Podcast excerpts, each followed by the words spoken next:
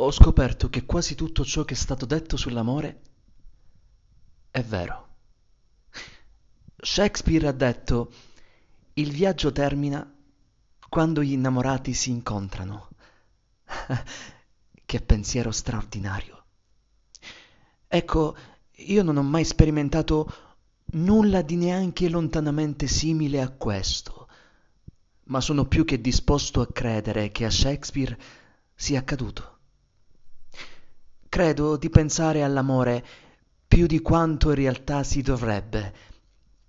E resto sempre sbalordito dal potere assoluto che ha di alterare e definire la nostra vita.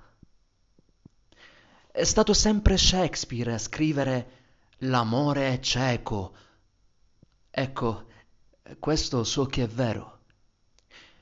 Per alcuni del tutto inesplicabilmente l'amore svanisce per altri semplicemente l'amore è perduto.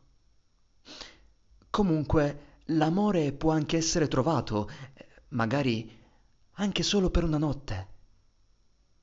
E poi c'è un altro tipo d'amore, e quello è il più crudele, quello che quasi uccide le sue vittime. Si chiama amore non corrisposto.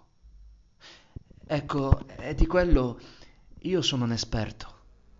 La maggior parte delle storie d'amore è tra persone che si innamorano l'una dell'altra. Ma il resto di noi? Quali sono le nostre storie?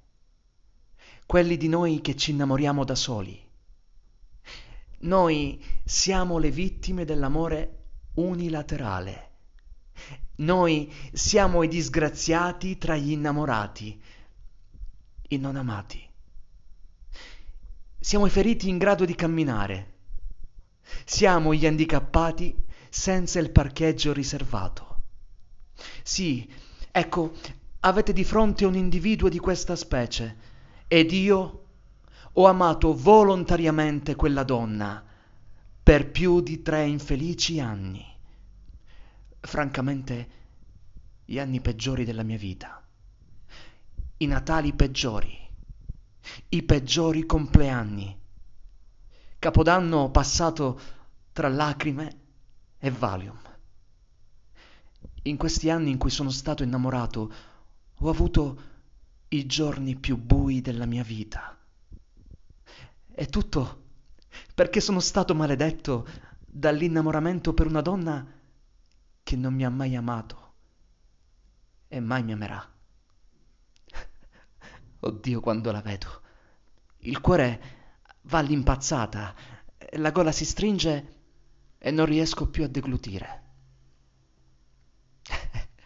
sì, questi sono tutti i classici sintomi dell'amore non corrisposto.